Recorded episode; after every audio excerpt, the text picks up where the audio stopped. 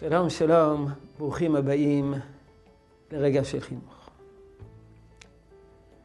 אנחנו סמוכים וקרובים ליום הכיפורים.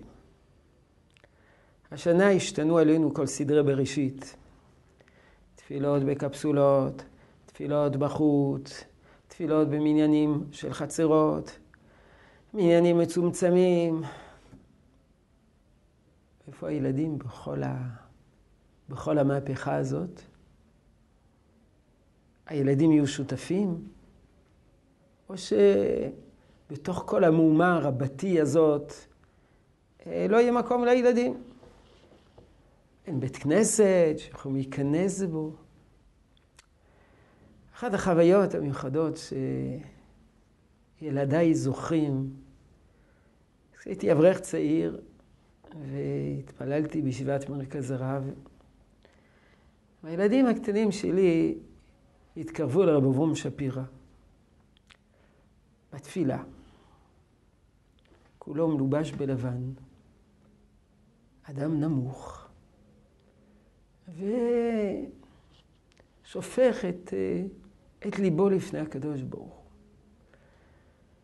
וחלק מהבנים שלי זוכרים את זה כחוויה מיוחדת, לעמוד ליד, ליד אדם, בלבוש לבן, ומתפלל לקדוש ברוך הוא.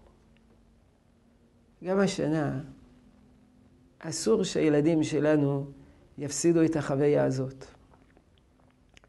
וגם אם נביא אותם לבית הכנסת לחמש דקות, כי אי אפשר, כי יש מגבלות, ואסור, ייכנסו חמש דקות, ויראו את הקהל, את הציבור, לבושים בלבן,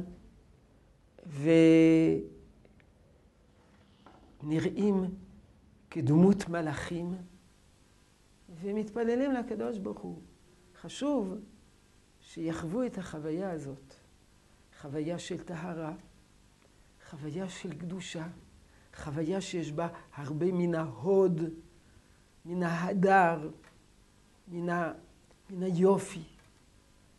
גם ילדים קטנים שאינם יודעים להתפלל, נכנסים לבית הכנסת ביום כיפור ורואים את הציבור לבוש לבן, כולם עומדים לפני השם ומתפללים יחד.